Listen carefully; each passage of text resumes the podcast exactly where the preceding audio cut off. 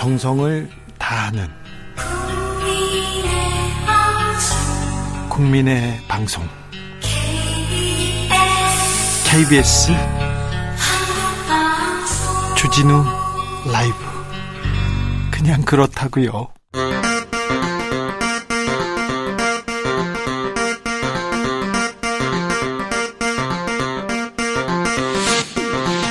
주진우 라이브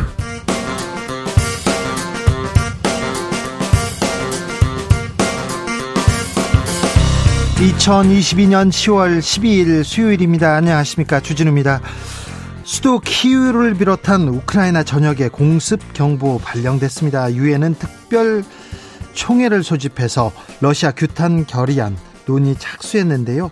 긴장감 도는 우크라이나 현지 분위기, 키우에 거주하는 막심 씨, 그리고 올레나 쉐겔 한국 외국어대 교수에게 차례로 들어보겠습니다. 여가부 폐지로 양성평등 정책 강화하겠다. 여가부 폐지에서 여성 정책을 더 강화하겠다고 하는데 김현숙 여가부 장관의 말 어떤 의미인지 물어보겠습니다. 정부는 여가부 폐지하고 청소년 가족 관한 사무는 보건복지부로 여성 고용 관련 정책은 고용노동부로 이관한다고 했는데요. 여가부의 앞날은 어떻게 되는지 김현숙 장관에게 직접 들어보겠습니다.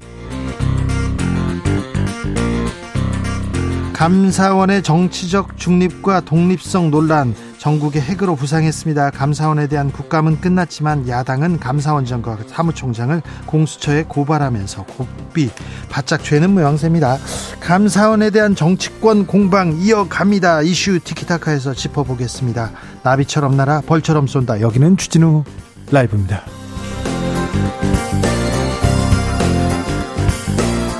오늘도 자중차에 겸손하고 진정성 있게 여러분과 함께 하겠습니다.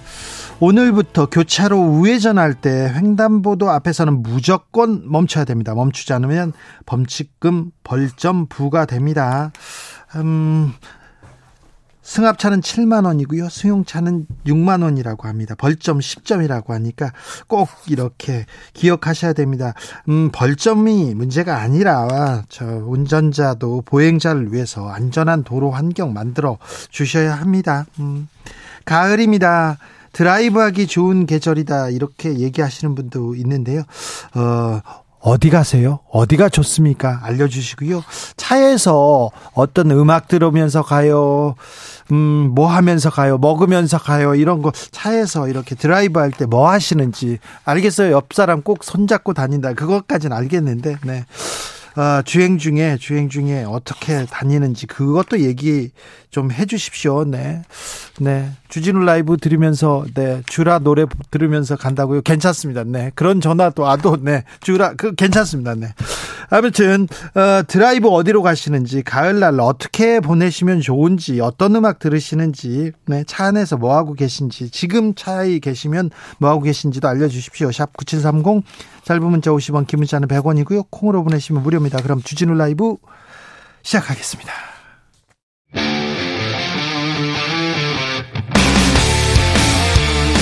탐사보도 외길 인생 20년. 주 기자가 제일 싫어하는 것은? 세상에서 비리와 부리가 사라지는 그날까지. 오늘도 흔들림 없이 주진우 라이브와 함께.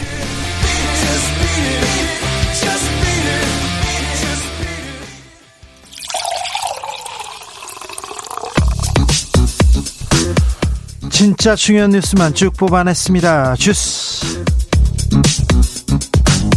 정상근 기자 어서 오세요. 네, 안녕하십니까? 한국은행이 기준금리 크게 올렸습니다. 네, 한국은행이 오늘 석 달 만에 다시 big step, 그러니까 기준금리를 0.5% 포인트 인상했습니다. 아, 이로써 우리 기준금리는 현재 연 2.5%에서 3%로 올라갔는데요. 네. 이 3%대 기준금리는 지난 2012년 10월 이후 10년 만이고요. 이 다섯 차례 연속 기준금리 인상도 한국은행 역사상 처음입니다. 그런데 금리 앞으로 더 오릅니다.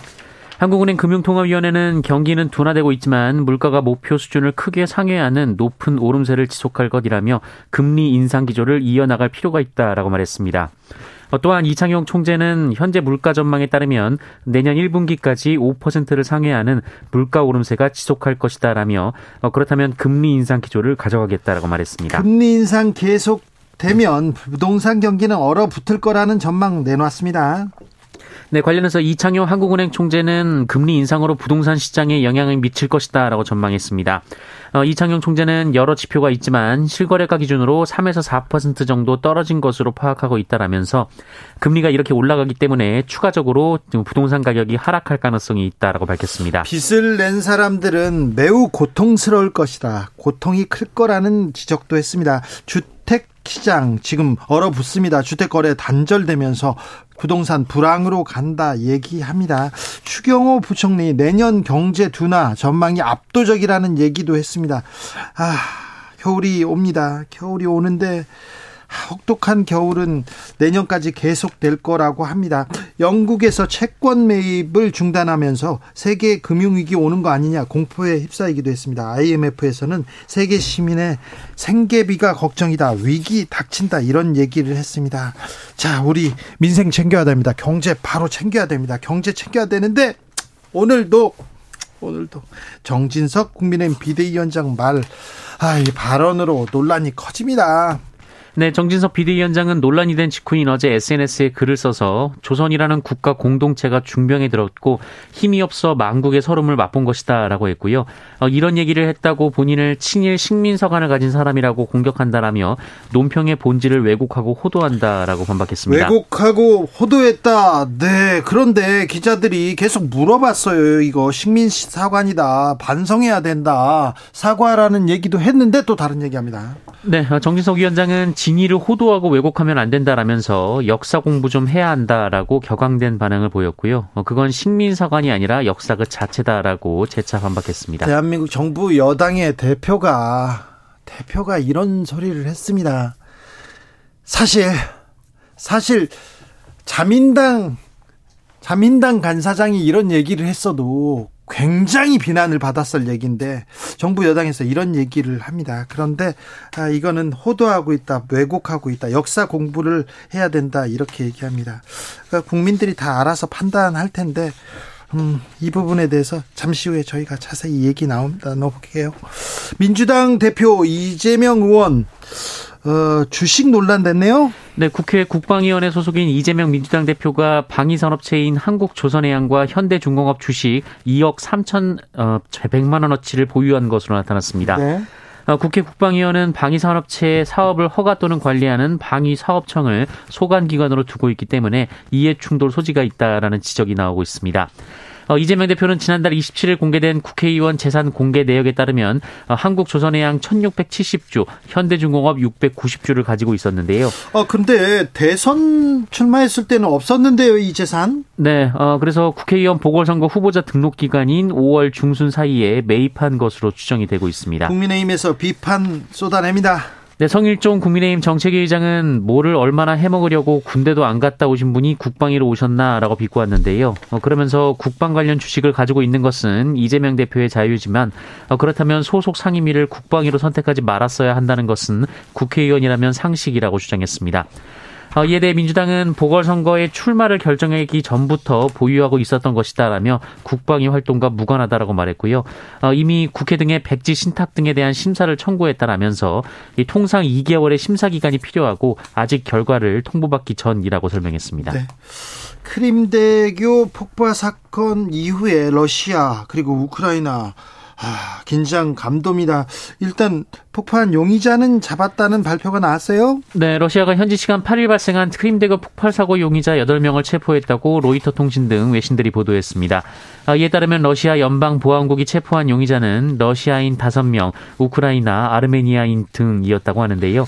앞서 러시아 연방 보안국은 이 크림대교 폭발을 우크라이나 국방 정보부가 조작했다라고 주장한 바 있습니다. 동원령을 피해서 러시아 청년들이 해외로 도피한다 이런 얘기했는데 국내로도 더 오고 있어요? 네, 동해에서 최근 러시아 젊은이들이 탄 작은 배들이 잇따라 발견된 일이 있었습니다. 네. 어, 그제 울릉도에서 다섯 명의 러시아 청년이 탄 배가 들어왔었고요.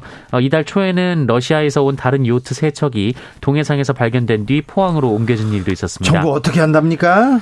어, 이 승선 인원이 도합 20명이 넘는다라고 하는데요. 어, 정부는 이들의 목적이 불분명하다면서 입국을 허가하지 않고 거의 대부분 돌려보냈습니다. 이 법무부 측은 KBS 취재에 이들이 동원령을 피해서 왔는지 단정할 수 없다라며 이 국제 정세가 급변하고 있어서 이 당국으로선 입국 목적이 확실한 사람 위주로 허가할 수밖에 없다라고 설명했습니다.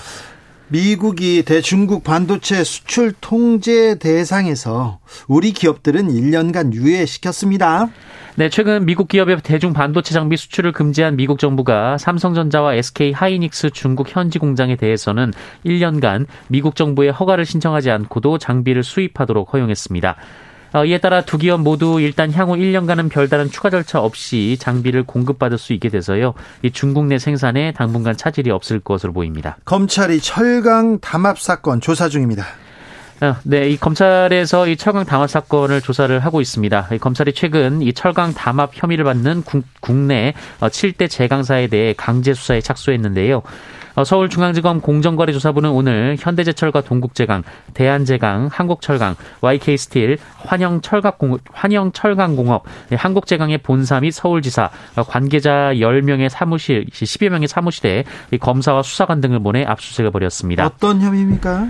어, 이들은 2012년에서 2018년 조달청이 정기적으로 발주한 철근 연간 단가 계약 입찰에서 어, 사전에 낙찰 물량과 입찰 가격을 합의하고 공정거래위원회 조사에 협조하지 않은 혐의를 받고 있습니다. 담합 규모도 어마어마합니다. 네, 규모가 5조 5천억 원에 달한다라고 하는데요. 이 조달청 관급 입찰 사상 가장 큰 규모로 전해지고 있습니다. 어, 이에 공정위는 시정명령과 함께 2,565억 원의 과징금을 부과하고 이 조사에 협조하지 않은 이들을 검찰에 고발한 바 있습니다. 코로나 상황 상황 어떻습니까? 네, 오늘 발표된 코로나19 신규 확진자 수는 3만 535명이었습니다. 연휴 검사 건수 감소 영향이 끝나면서 어제와 비교해 두 배 가까이 늘었습니다만 일주일 전보다는 4,200여 명 정도가 적습니다.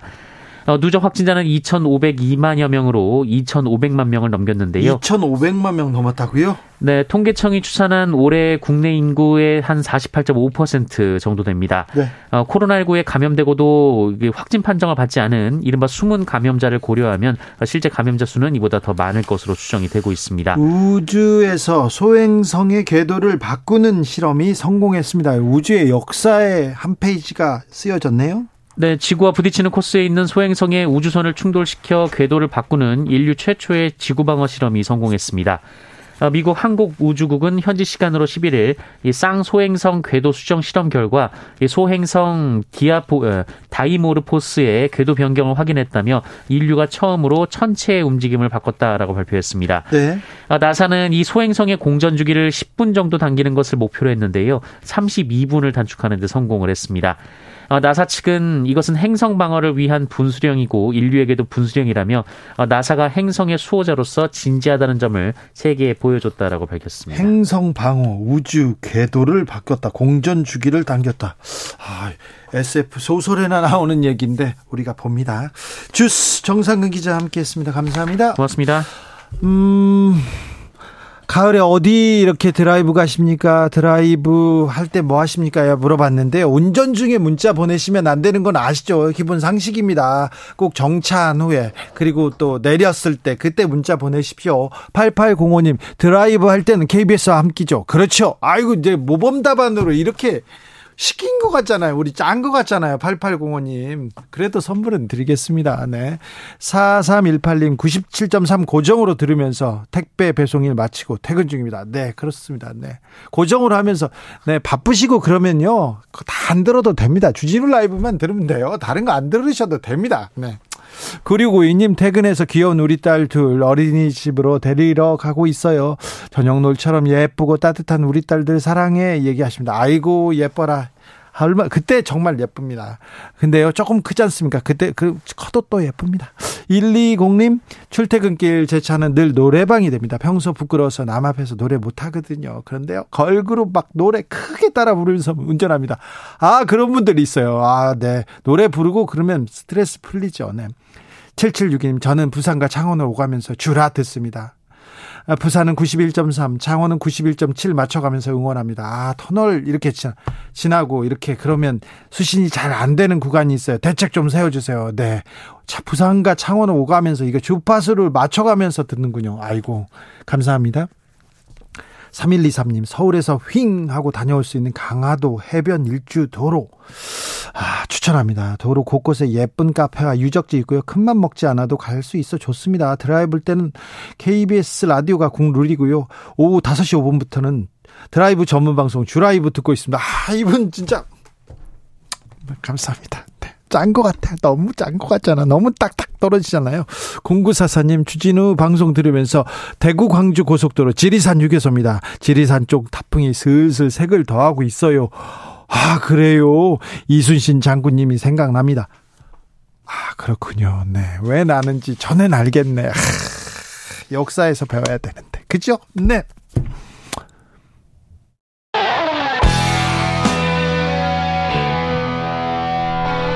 스치기만 해도 똑똑해진다. 드라이브 스루 시사 주진우 라이브.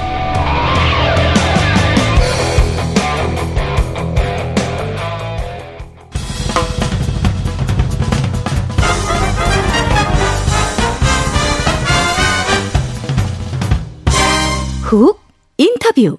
모두를 위한 모두를 향한 모두의 궁금증 훅 인터뷰 우크라이나 전역에 공습 경보 울렸습니다. 러시아의 미사일 공습이 이틀 연속 이어지고 있는데요. 아, 어제는 뭐 시내 큰 빌딩, 삼성전자가 입주해 있는 그런 빌딩에 폭격이 폭격됐어요. 이런 뉴스도 있었습니다. 아, 크림대교 폭발로 러시아가 피해 보복 이렇게 나섰다고 하는데요. 우크라이나 상황 좀 들여다보겠습니다. 올레나 쉐겔 한국 외대 교수 안녕하세요. 네, 안녕하십니까. 네. 지금 우크라이나 미사일 공습이 계속 지속되고 있다는데 현지 상황 어떻습니까, 교수님? 네, 어, 저도 걱정이 돼서 매일 가족과 친구들과 연락을 주고받고 있는데요. 네. 다행히 이제 비교적으로는 다들 무사하더라고요. 네. 그래서 이번에 이제 키우, 수든 키우까지 미사일이 날아가가지고 사실은 저희 집 근처에서는 여러 발이 떨어졌거든요. 예. 그래서 우리 아파트에서 같은 친 이제 옆집 아저씨한테 전화해서 제가 이제 물어봤죠. 근데 네. 우리 아파트까지는 아직 괜찮다고 하더라고요. 근데 아이고. 어, 그게 이제 우리 집이 시내에 있으니까 그 지역은 좀 피해를 많이 봤고요. 사진으로 봤을 때는 또 친구들 비디오도 보내거든요. 근데 네. 보면은 제가 매일 다녔던 코리가 지금 파괴되고 미셀이 떨어져 있는 흔적이 남아있는 거 보니까 마음이 참 아프네요. 네, 마음이 아파요. 아, 우크라이나가 지금 진격해가지고 러시아가 계속 밀린다, 밀린다 그런 뉴스까지 전해드렸어요. 그런데 크림대교 폭발 사건 이후에 또 미사일을 막 쏘네요. 좀 급변합니다. 전쟁 상황이. 어, 제가, 이, 어, 한국 언론에서 우크라이나가 반격하고 있으면서 전쟁이 곧 마무리되지 않을까, 이런, 이런 이제 보도가 여러 번 나왔었을 때, 네. 그거는 참 그랬으면 좋겠지만, 네. 너무 앞서가는 그런 뉴스다라고 이제 말씀을 드렸거든요. 왜냐하면, 네. 우크라이나가 이제 반격을 하고는 있었지만, 러시아도 지금 쉽게 네. 물러설 수 있는 입장이 아니거든요. 네. 그래서 지금 음, 질문하시는 것 중에 이제 하나는 러시아가 이게 왜 이런 공격을 그러니까 의도가 무엇인가라고 이제 생각을 해볼 수 있고 두 번째는 이제 크림대교 폭발과 관련이 어떤 관련이 있는지 예? 이렇게 좀 물어보신 것 같은데 우선 러시아가 지금 이 어, 공습을 어, 실시하고 있는 거는 잘 아시겠지만은 우크라이나의 에너지 인프라를 겨냥하고 있는 건데요. 네. 이 러시아 집중 폭격으로 인해 우크라이나 에너지 인프라가 한 3분의 1 정도가 파괴된 상황입니다. 그래서 그런 만큼은 지금 우크라이나 사람들 모두가 굉장히 어, 힘겨워하고 있는 어, 것은 이제 사실이고요. 예? 우선 어 푸틴이 뭐 궁지에 몰려 있다라는 말을 많이 사용하잖아요, 요즘에. 그건 틀린 말은 아닌데요. 며칠 만에 전쟁을 끝낼 수 있을 거라고 생각했는데, 지금 7개월 넘게 계속되고 있지 않습니까? 예. 그것도 뭐 좀 승리라고 할 만한 부분도 없는 상황이고요. 그래서 푸틴이 지금 발을 펼 수가 없는 상황이죠. 얼린 해야 되는 거고. 네. 어, 두 번째로는 이제, 어, 우크라이나의 저항을 아까 말씀하신 것처럼 우크라이나 반격을 하면서 일부 연토를 달환까지 했었잖아요. 그래서 네. 이런 어, 우크라이나의 승진을 좀 약화시키기 위해서 지원시키기 위해서 하는 것으로 볼 수도 있을 것 같은데요. 네. 근데 어, 에너지 인프라를 그냥 하는 만큼 네. 이 겨울 동안 어, 러시아가 사실은 앞으로 그렇게 뭐 비교적으로 적극적으로 공격하지 않다 하더라도 네. 우크라이나 사람들에게 굉장히 힘겨운 겨울이 될 거라고 생각을 합니다. 네, 네. 어 그리고 이제 그, 어, 공, 그 공습을 하면서 러시아가 지금 병력이 부족한 상황에서 지금 그 그래서 돈원령까지 내린 거잖아요. 예. 그래서 이 진집이 그 생각대로 제대로 되지 않는 상황에서 예. 시간이 필요한 겁니다. 그래서 네. 건습을 실행하면서 계속 지금 시간을 보려고 하는 거고요. 네, 네. 근데 아까 크림반도에 대해서 크림 대교에 대해서 네. 여쭤보셨는데 네. 근데 그 푸틴의 그 연설에서도 그 얘기가 나왔었죠. 이번 그 건습은 크림 대교 폭발에 대한 보복이다. 예. 이렇게 얘기를 했었는데요. 근데 제가 보기에는 이 대교 폭발은 우크라이나에서 했을 가능성이 굉장히 낮다고 보고 있습니다. 예. 어, 우선 러시아는 이번 건습을 크림 대교 폭발 이전부터 준비를 해왔던 사실을 면백하게 제가 말씀을 드려야 될 것 같은데요. 예. 10월 2일부터 카스피해 은근 등 여러 가지 지역에서 미사일 발사 위치로 미사일을 이제 배치하는 모습이 위선으로 포착됐었거든요. 네. 그래서 지금 보시면은 그림대교 폭발이 일어나고 그 보복으로 우크라이나를 건습한다는 어 한다는데 예. 폭발이 일어났을 때 미사일 배치와 발사 세팅이 벌써 되어 있는 상황이었거든요. 아하. 이런 거를 봤을 때는 네. 이게 우연의 일치라고 생각하기가 조금 어려울 것 같아요. 예, 알겠습니다. 아이고 교수님 뭐 말을 저보다 또박또박 더 잘하시는 것 같아요. 좀 한숨 돌리고 계세요. 제가 우크라이나 현지 상황 좀 물어보고 올게요. 아, 네. 네. 아, 우크라이나 현지에 있는 막심 크리니츠키 씨 연결해 돼 있습니다. 안녕하세요. 네, 안녕하십니까? 네. 지금 어디에 거주하고 계십니까? 저는 지금 키우 지역 외곽 도시에서 거주하고 있습니다. 네. 어, 피해가 좀 있습니까? 아, 아니요, 저는 괜찮습니다. 개인적으로는 비 오지 않, 않았고, 저희 가족도 다 멀쩡합니다. 아, 그, 그 다행이네요. 근데 한국말을 어떻게 이렇게 잘하세요? 예? 한국말을 어, 떻게 이렇게 잘하십니까? 아, 저는 그 돈역으로 일하고 있습니다. 그래요? 한국어 돈역으로요. 한국어를 어디서 네. 배우셨어요? 대학교에서 한국어를 배웠습니다. 아, 대학교에서 배우셨군요. 자, 네. 도심 지역에 미사일 공격이 이틀째 계속되고 있습니다. 저, 그 피해 상황은 어느 정도 됩니까? 어, 피해 상황은요, 예. 저희가, 그, 이번에 러시아가 기후 중심지로 미사일을 쏘는 끝까지 믿고 있지 않았습니다. 네, 지금, 어, 피해 당한, 피해 당한 들 중에서 네. 키우 셰프첸코 대학교 공무원이 그 있는데 거기서 놀이터로 미사일이 맞았다고 합니다. 네.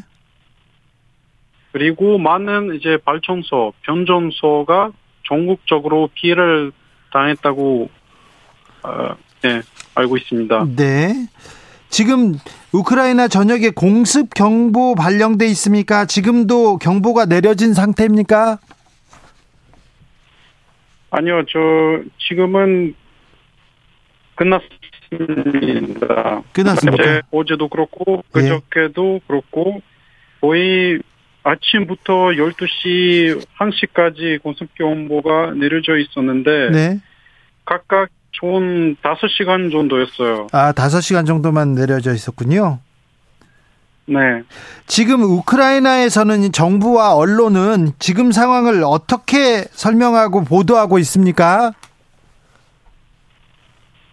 어, 일단 푸틴이 이번 미사일 공격으로 음. 공격을 한 게 크림 대교 폭발 때문에 아니고 네. 전쟁터에서 우크라이나가 이제 우크라이나 군대를 이기지 못해 못하기 때문이다 이런 이제 언론들이 많이 얘기를 하고 있어요. 예. 그리고 이제 폭격비로 우크라이나 시민들이 어, 분노가 넘치고 보복할 심정이 강해졌다. 네.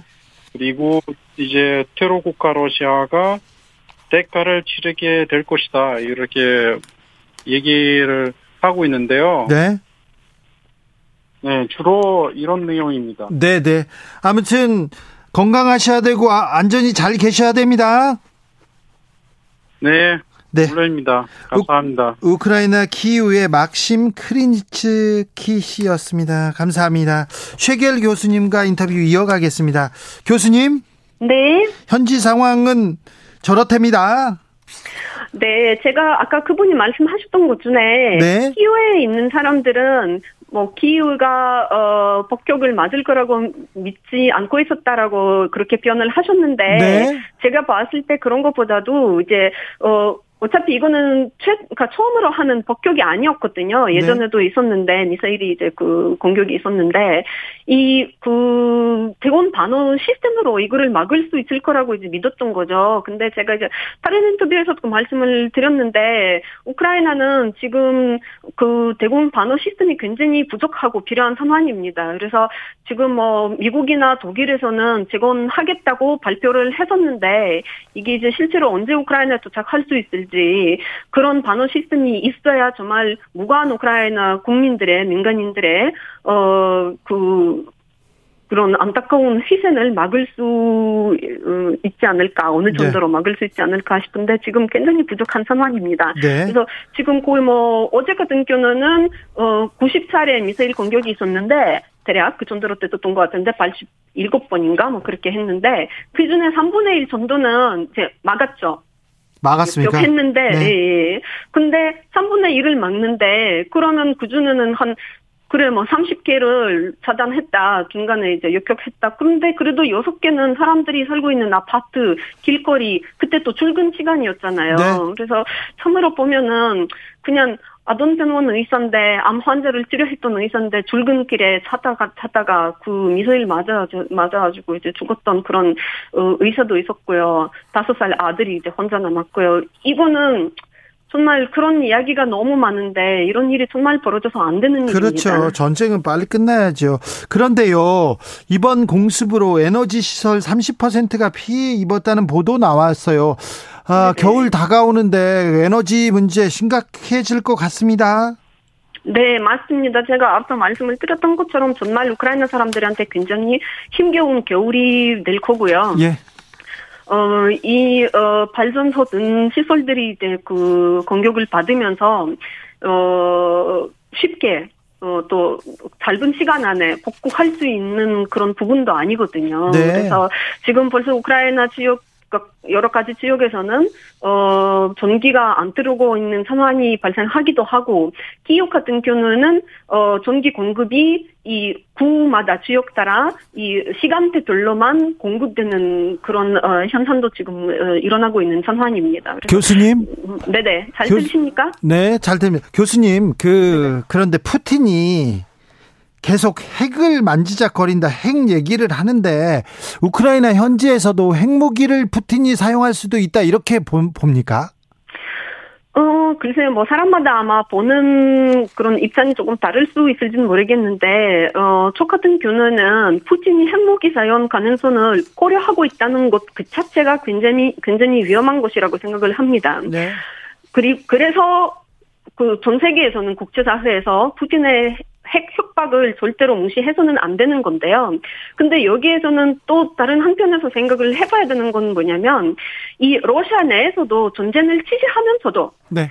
핵무기 사용을 반대하는 세력들이 제법 있습니다. 예. 그게 얼마나 위험한지 알기 때문이죠. 네. 그래서 푸틴이 독재자이기 때문에 거의 무제한의 결정권을 가지고 있기는 하지만 핵미사일 발사라고 하는 거는 푸틴이 혼자 버튼을 그냥 하나만 눌러서 되는 건 아니거든요. 예, 예. 그래서 그 주변에서도 죄악의 견우를 막고자 하는 사람들이 있을 거라고 믿습니다. 자, 우크라이나 전쟁은 푸틴이 러시아가 침공하면서 러시아가 일으켰죠? 그렇죠. 그런데 우크라이나 내부에서 우리 정치가 썩어서 그렇다. 어? 어 러시아는 전쟁을 어, 일으키지 않았다 이렇게 주장하는 사람들도 있습니까? 혹시? 그거는 제가 봤을 때는 우크라이나 사람들이 아니라 예? 이 우크라이나 내에서 살고 있는 러시아 사람들이지 않을까라는 생각이 듭니다. 그래서 어, 우크라이나 사람이라면 그렇게 생각하는 사람이 없을 거라고 생각을 하고요. 예? 이 질문에 대해서 제가 뭐 짧게 답변 드리기가 조금 어려울 것 같아요. 왜냐하면 네. 이거는 이제 그 소련 말 선환이란 이런 건 좀 약간 역사를 설명하면서 알겠어요. 답변을 드려야 되는 건데 네, 네. 근데 우크라이나 사람들 중에 그렇게 생각하는 사람이 없을 거라고 생각합니다. 알겠습니다. 러시아 사람은 그렇게 그렇게 생각할 수도 있고요.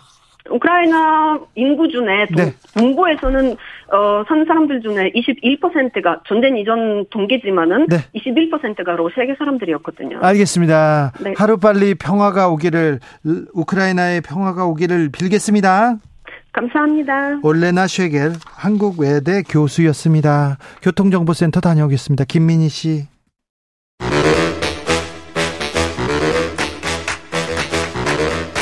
이것이 혁신이다. 여야를 내려놓고 관습을 떼버리고 혁신을 외쳐봅시다. 다시 만난 정치 공동 혁신구역. 수요일 주진우 라이브는 정쟁 비무장지대로 변신합니다. 대한민국 정치를 위해서는 날선 공방 환영합니다. 주진우 라이브가 지정했습니다. 여야 혁신위원장 두 분 모셨습니다. 천하람 국민의힘 혁신위원 안녕하세요. 네, 전남 부천의 천하람입니다. 장경태 더불어민주당 의원 어서 오세요. 네, 안녕하세요. 장경태입니다. 장경태 의원 요새 바쁘시죠? 네, 최고위원도 하고 뭐 여러 가지 상임위 국정감사도 있고 바쁘게 지내고 있습니다. 네, 3941님께서 요즘 정치판 왜 이래요? 전 국민 듣기 평가 시키더니 이제는 역사 공부 시키네요. 역사 공부 얘기를 조금 해야 될 것 같아요. 네. 천하람 일단 여러 가지 죄송스러운 게 네. 한동안은 또 저희 당원 당규 교육까지 했었잖아요. 그렇죠. 아우 좀 그만했으면 좋겠는데 네. 공부 막 시켜요. 너무 시키는 것 같아요. 국민의힘 쪽에서. 그러니까요.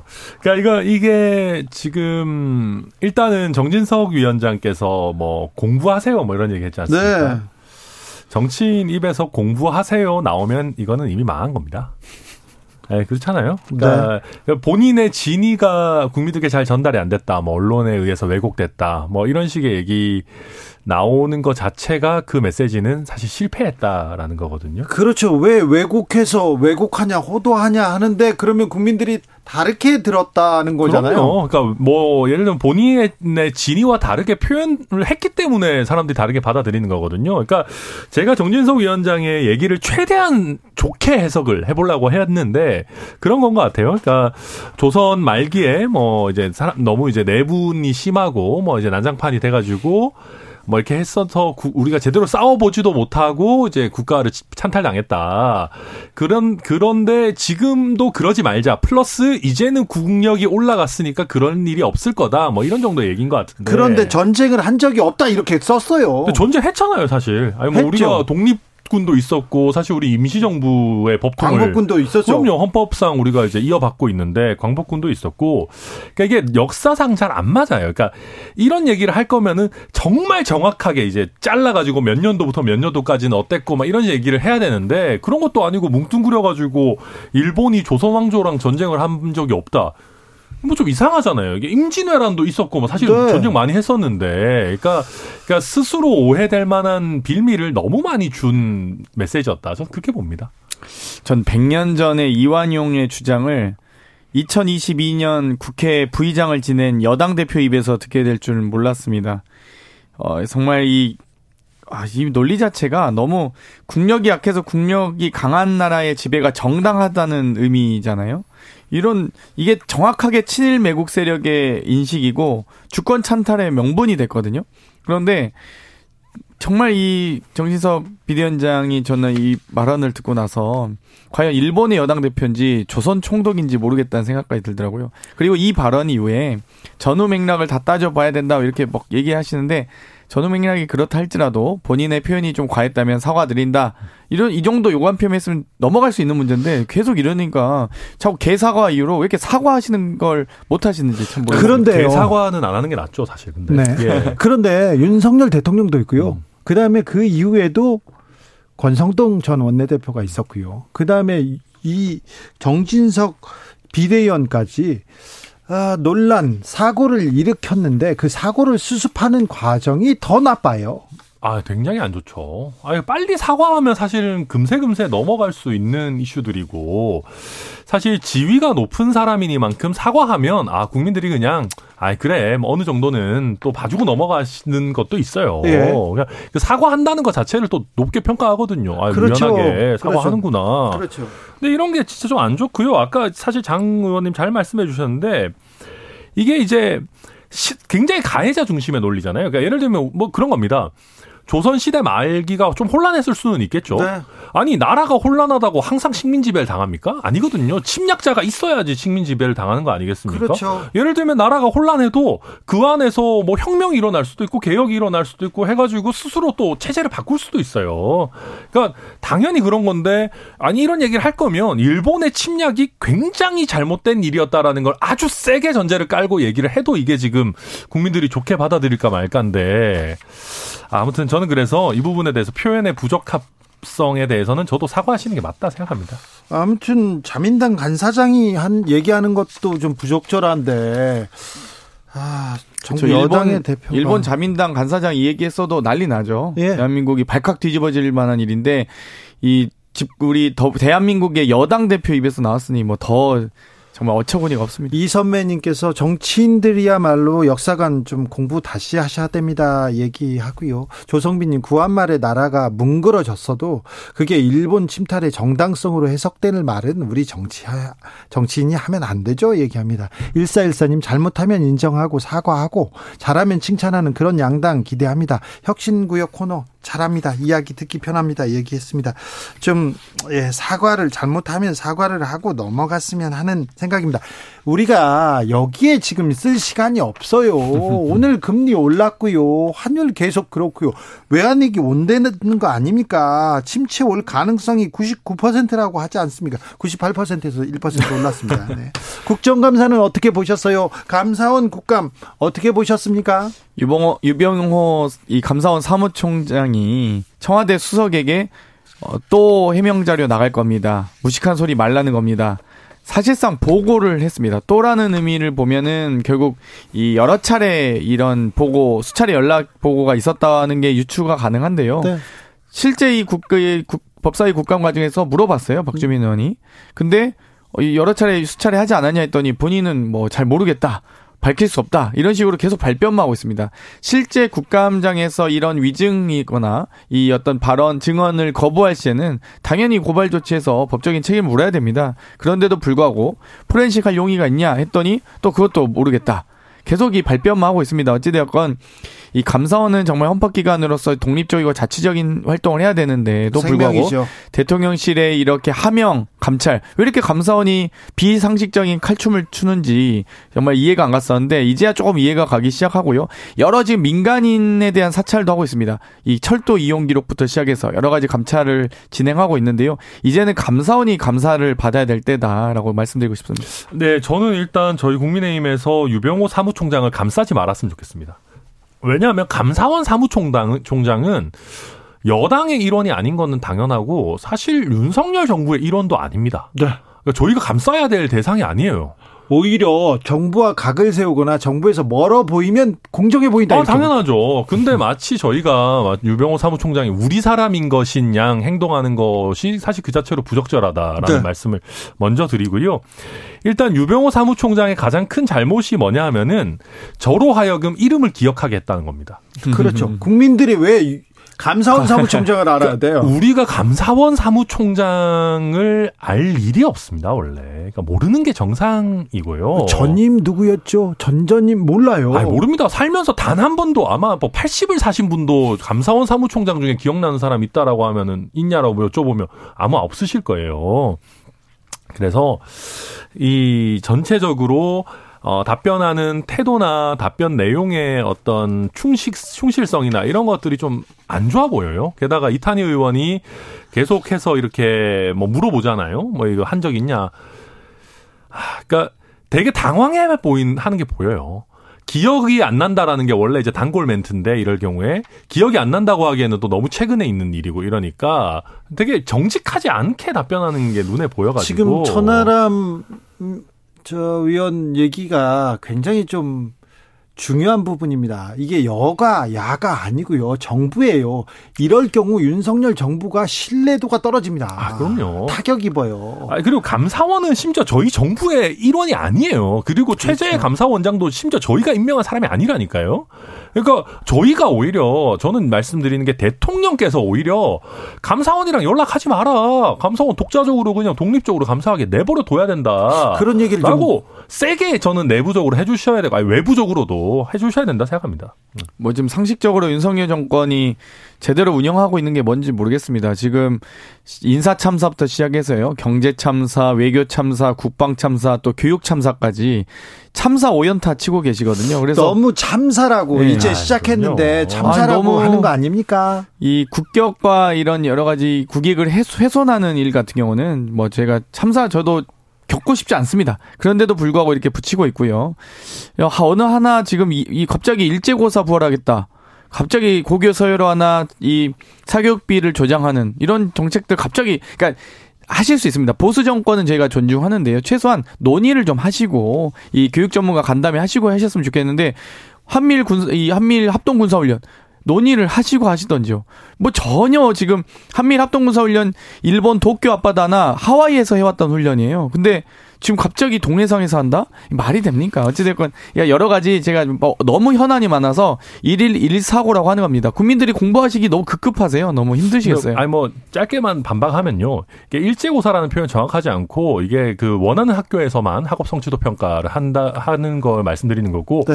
이게 학업 성취도 평가가 필요합니다. 이걸 가지고 예를 들면 설, 설- 줄 세우기가 아니라 정말 우리 학생들이 학업에 있어서 잘 따라가는지를 점검하는 목적으로 하자라는 것이고요. 그 다음에 그러니까 저는 되게 아쉬운 게 그런 거예요. 방금 한미일 연합훈련도 말씀해 주셨는데 이게 지금 이재명 대표께서 극단적 친일 행위다라고 얘기하신 게 제가 봤을 때는 극단적인 자책골이거든요. 제가 봤을 때 말도 안 되는 표현이에요. 근데 이 극단적인 자책골을 넣고 계시는 이재명 대표한테 저희가 약간 자책골 넣으려고 하는데 쓸데없이 태클해가지고 약간 저희가 오히려 PK를 먹는 그런 국면으로 가고 있어서 백태클 세 번 했어요. 예, 저도 안타깝습니다만은 어찌됐든 한미일 연합훈련이라는 거는 뭐 저희 당 정부든 민주당 정부든 가리지 않고 계속 해왔던 것이고요. 그리고 동해에서 하는 것도 이게 무슨 독도에서 한다 이런 말씀 하시는데 말도 안 되는 얘기인 게 독도에서 180km 떨어져 있고 일본 근해에서 120km 떨어져 있는 지점이에요. 그럼 이거는 독도보다 일본이 더 가까운 데서 하는 거고요. 이게 왜 그러면 독도 동해에서 하느냐? 아니 대북 잠수함에 대한 초계 능력 이런 거 하는데 동해에서 해야죠. 동- 대북 잠수함이 지금 동해상에 제일 많은데.